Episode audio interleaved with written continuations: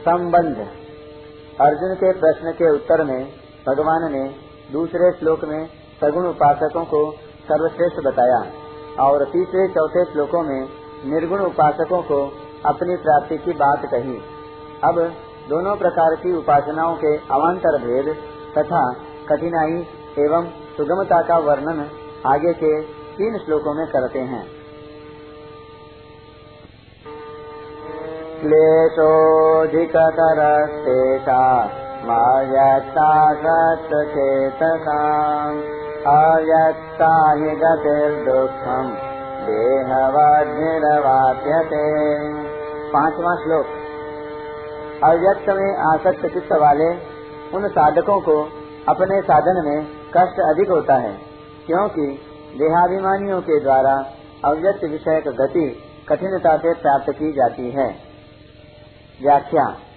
क्लेशोधिकतरस्तेषा मव्यक्ता सत्य तथा अव्यक्त में आसक्त चित्त वाले, इस विशेषण से यहाँ उन साधकों की बात कही गई है, जो निर्गुण उपासना को श्रेष्ठ तो मानते हैं, पर जिनका चित्त निर्गुण तत्व में आविष्ट नहीं हुआ है।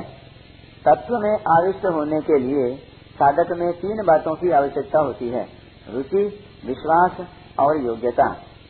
शास्त्रों और गुरुजनों के द्वारा निर्गुण तत्व की महिमा सुनने से जिनकी निराकार में आसक्त चित्त वाला होने और निर्गुण उपासना को श्रेष्ठ मानने के कारण उसमें कुछ रुचि तो पैदा हो जाती है और वे विश्वास पूर्वक साधन आरंभ भी कर देते हैं। परंतु वैराग्य की कमी और देहाभिमान के कारण जिनका चित्त तत्व में प्रविष्ट नहीं होता ऐसे साधकों के लिए यहाँ अव्यक्ता सत्य चेतसाम पद का प्रयोग हुआ है।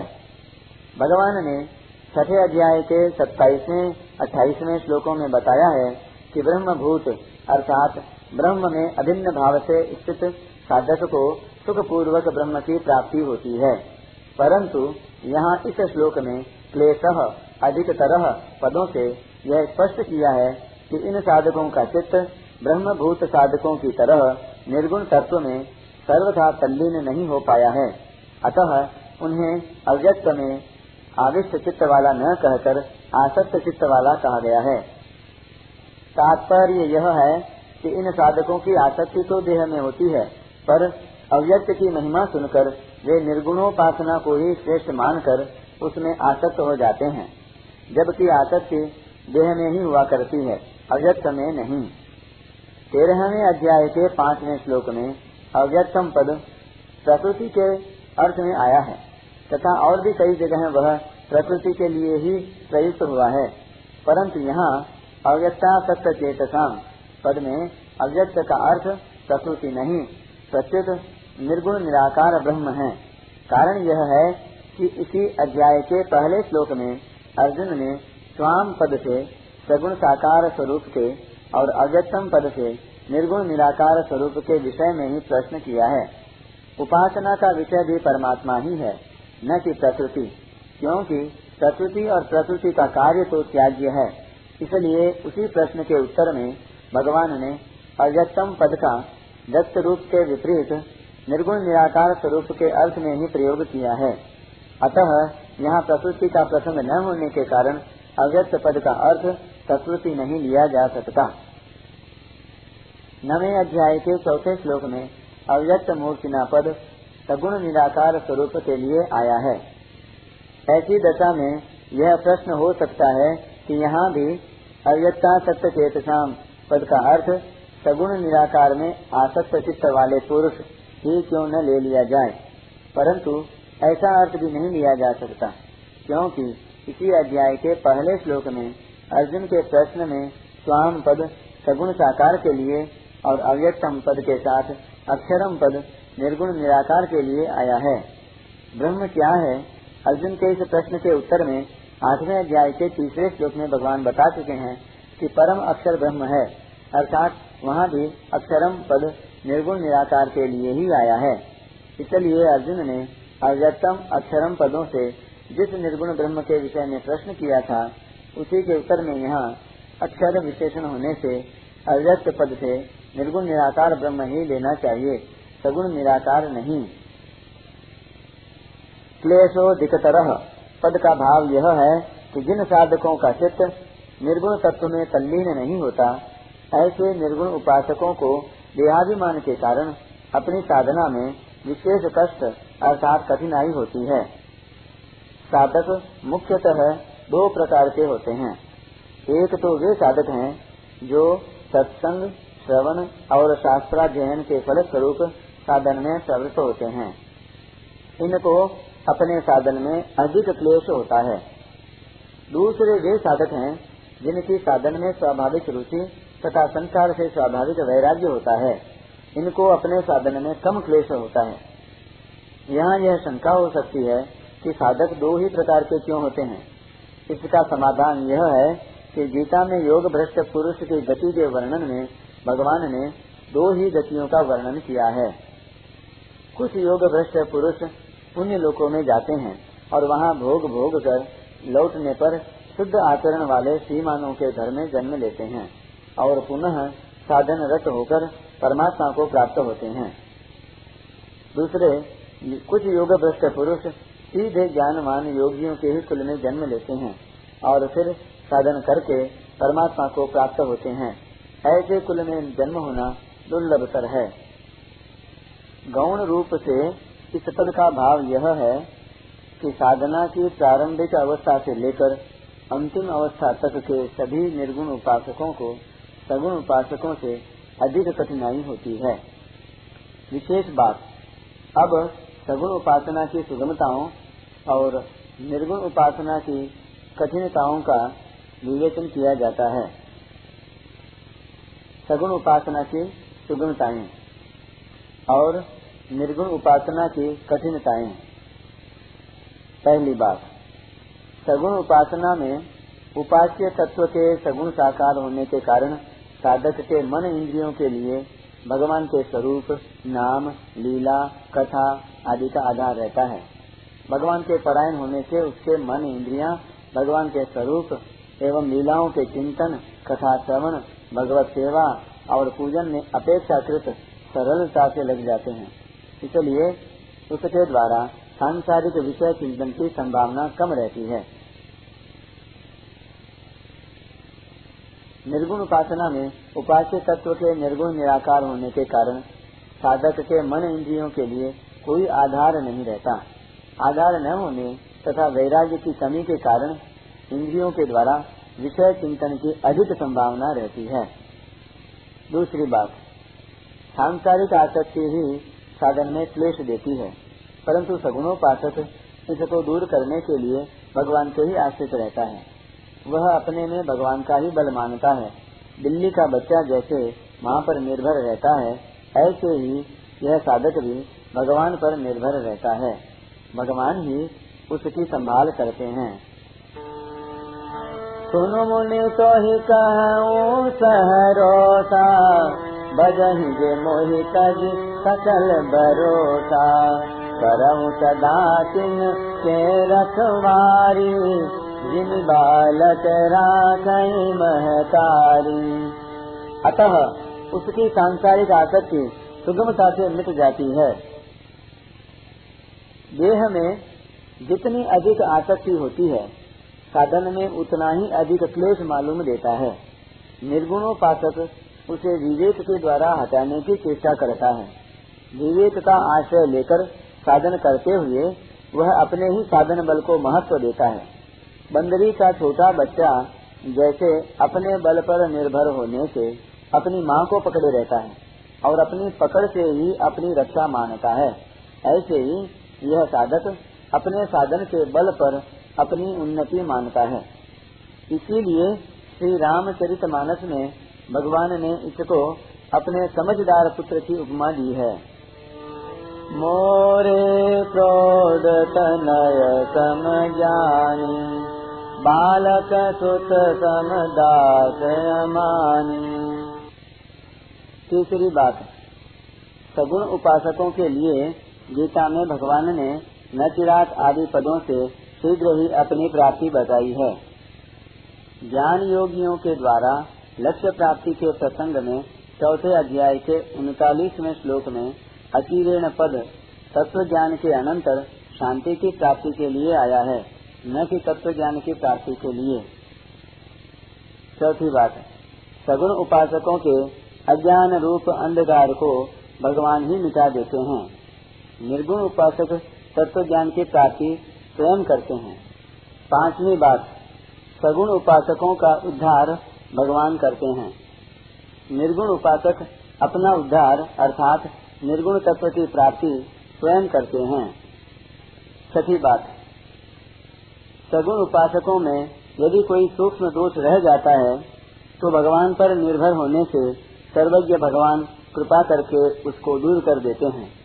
निर्गुण उपासकों में यदि कोई कमी रह जाती है तो उस कमी का अनुभव उनको विलम्ब से होता है, और कमी को ठीक ठीक पहचानने में भी कठिनाई होती है।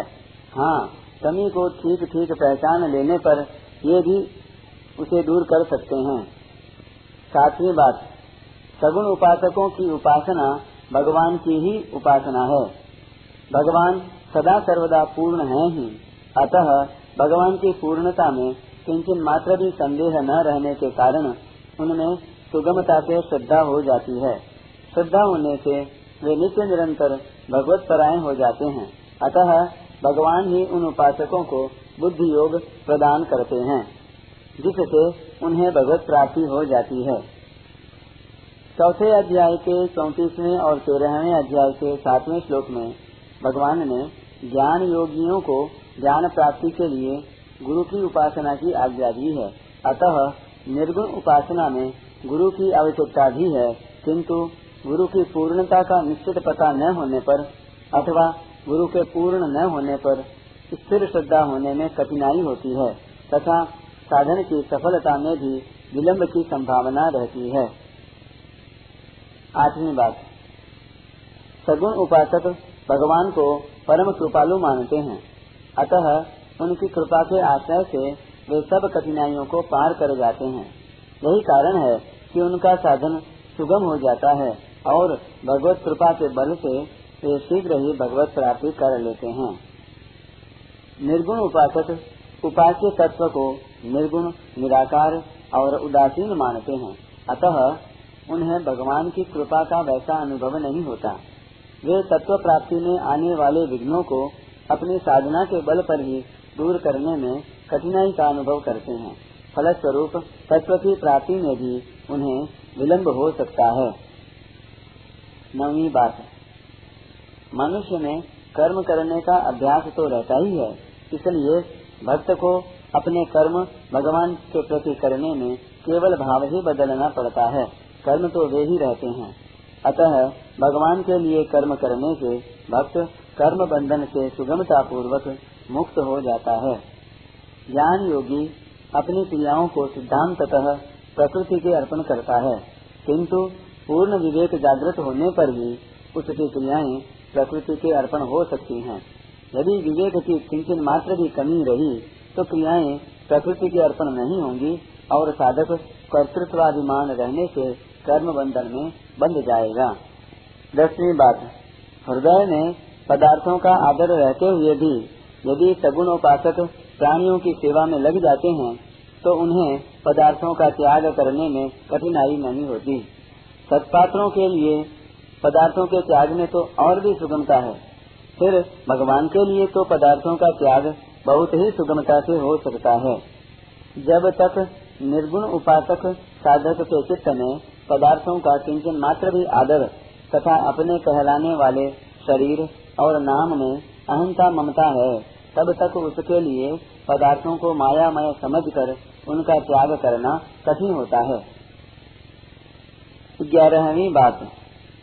सगुण उपासना में विवेक और वैराग्य की उतनी आवश्यकता नहीं है, जितनी प्रेम और विश्वास की है। जैसे कौरवों के प्रति द्वेष वृत्ति रहते हुए भी द्रौपदी के पुकारने मात्र से भगवान प्रकट हो जाते थे, क्योंकि वह भगवान को अपना मानती थी। यह बात उन भक्तों के लिए है जिनके स्मरण मात्र से भगवान प्रकट हो जाते हैं। सर्वसाधारण के लिए नहीं है। जो भक्त सर्वथा भगवान पर निर्भर हो जाता है, एवं जिसकी भगवान के साथ इतनी प्रगाढ़ आत्मीयता होती है कि केवल स्मरण से भगवान प्रकट हो जाते हैं, उसके दोष दूर करने का दायित्व भगवान पर आ जाता है। भगवान तो अपने साथ भक्त के प्रेम और विश्वास को ही देखते हैं। उसके दोषों को नहीं। भगवान के साथ अपनापन का संबंध जोड़ना उतना कठिन नहीं, जितना कि पात्र बनना कठिन है, क्योंकि भगवान की ओर से अपनापन स्वतः सिद्ध है। निर्गुण उपासना करने वाला साधक पात्र बनने पर ही तत्व को प्राप्त कर सकेगा। पात्र बनने के लिए विवेक और तीव्र वैराग्य की आवश्यकता होगी, जिनको आसक्ति रहते हुए प्राप्त करना कठिन है। अव्यक्ता ही गति दुखम देहवद्धि रवात्यते।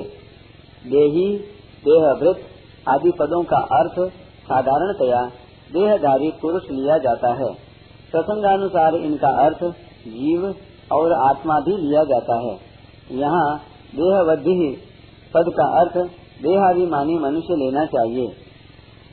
यहाँ देह शब्द में भूम, निंदा, प्रशंसासु नित्य योगे अतिशायने।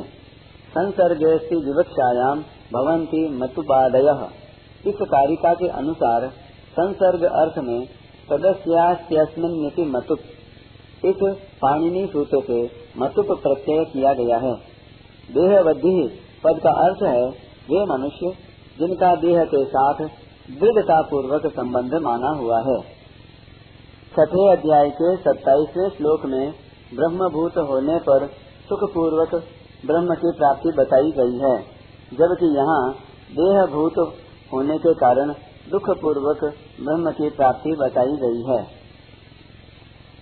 यहाँ देहवद्धि पद का अर्थ देहाभिमानी मनुष्य लेना चाहिए, क्योंकि निर्गुण उपासकों के लिए इसी श्लोक के पूर्वार्ध में अव्यक्ता सत्य चेत काम पद आया है, जिससे यह प्रतीत होता है कि वे निर्गुण उपासना को श्रेष्ठ तो मानते हैं, परंतु उनका चित्त देहाभिमान के कारण निर्गुण तत्व में आविष्ट नहीं हुआ है।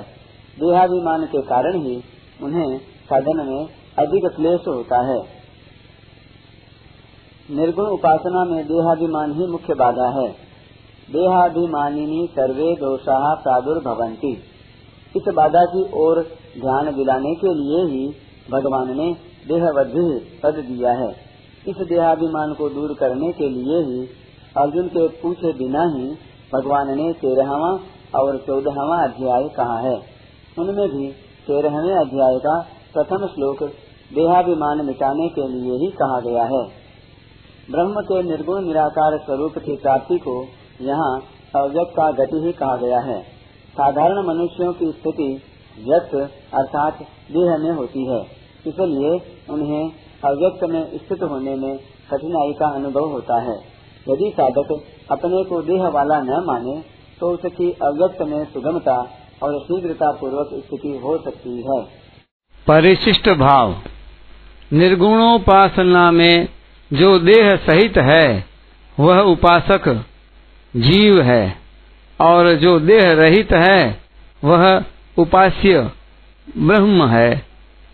देह के साथ माना हुआ संबंध ही जीव और ब्रह्म की एकता में खास बाधक है। इसलिए देहाभिमानी के लिए निर्गुणोपासना की सिद्धि कठिनता से तथा देरी से होती है। परंतु सगुणोपासना में भगवान की विमुखता बाधक है। देहाभिमान बाधक नहीं है। इसलिए सगुणोपासक संसार से विमुख होकर भगवान के सम्मुख हो जाता है। साधन के आश्रित न होकर भगवान के आश्रित हो जाता है। अतः भगवान कृपा करके उसका शीघ्र ही उद्धार कर देते हैं। यह सगुणोपासना की विलक्षणता है। सगुणोपासना में भक्त जगत को मिथ्या मानकर उसके त्याग पर ज़ोर नहीं देता, क्योंकि उसकी दृष्टि में जड़ चेतन, सत असत, सब कुछ भगवान ही है। सदसच्चाह अर्जुन। इसलिए सगुण की उपासना, समग्र की उपासना है। गीता ने सगुण को समग्र माना है। और ब्रह्म, जीव, कर्म, अधिभूत, अधिदैव और अधियज्ञ इन सबको समग्र भगवान के ही अंतर्गत माना है। इसलिए गीता को देखने से ऐसा प्रतीत होता है कि निर्गुणोपासना, ब्रह्म की उपासना, समग्र भगवान के एक अंग की उपासना है और सगुणोपासना स्वयं समग्र भगवान की उपासना है। त्वाम पर्युपासते माम ध्यायंत उपासते। जो समग्र भगवान के एक अंग की उपासना करता है, उसको भी अंत में समग्र की प्राप्ति होती है। ते प्राप्नुवन्ति मामेव। ततो माम तत्वतो ज्ञात्वा विशते तदनंतरम अतः जिसको निर्गुण अच्छा लगता हो, वह निर्गुण की उपासना करे, पर उसको निर्गुण का आग्रह रखकर सगुण का तिरस्कार नहीं करना चाहिए। सगुण का तिरस्कार, निंदा, खंडन करना निर्गुणोपासक के लिए बहुत घातक है। अर्थात उसकी साधना के सिद्ध होने में बहुत बाधक है। कारण कि अपरा प्रकृति भगवान की है। अतः उसकी निंदा करने से वह भगवान की निंदा होती है। गुणों का खंडन करने से गुणों की सत्ता आ जाती है, जो बाधक होती है। क्योंकि सत्ता माने बिना साधक निराकरण किसका करेगा? अतः साधक यदि दूसरे की निंदा, तिरस्कार न करके तत्परता पूर्वक अपने साधन में लगा रहे तो आगे चलकर सभी साधक एक हो जाते हैं, क्योंकि तत्व एक ही है। वदंती तत् तत्व विदस तत्वम यज्ञानमद्वयम् ब्रह्मेति परमात्मेति भगवानिति शब्दते तत्वज्ञ महापुरुष उस ज्ञान स्वरूप एवं अद्वितीय तत्व को ही ब्रह्म, परमात्मा और भगवान इन तीन नामों से कहते हैं। सगुण की उपेक्षा करने से साधक मुक्त तो हो सकता है, पर मतभेद नहीं मिट सकता। परंतु सगुण की उपेक्षा न रहने से मतभेद भी नहीं रहता और साधक को समग्र की प्राप्ति हो जाती है।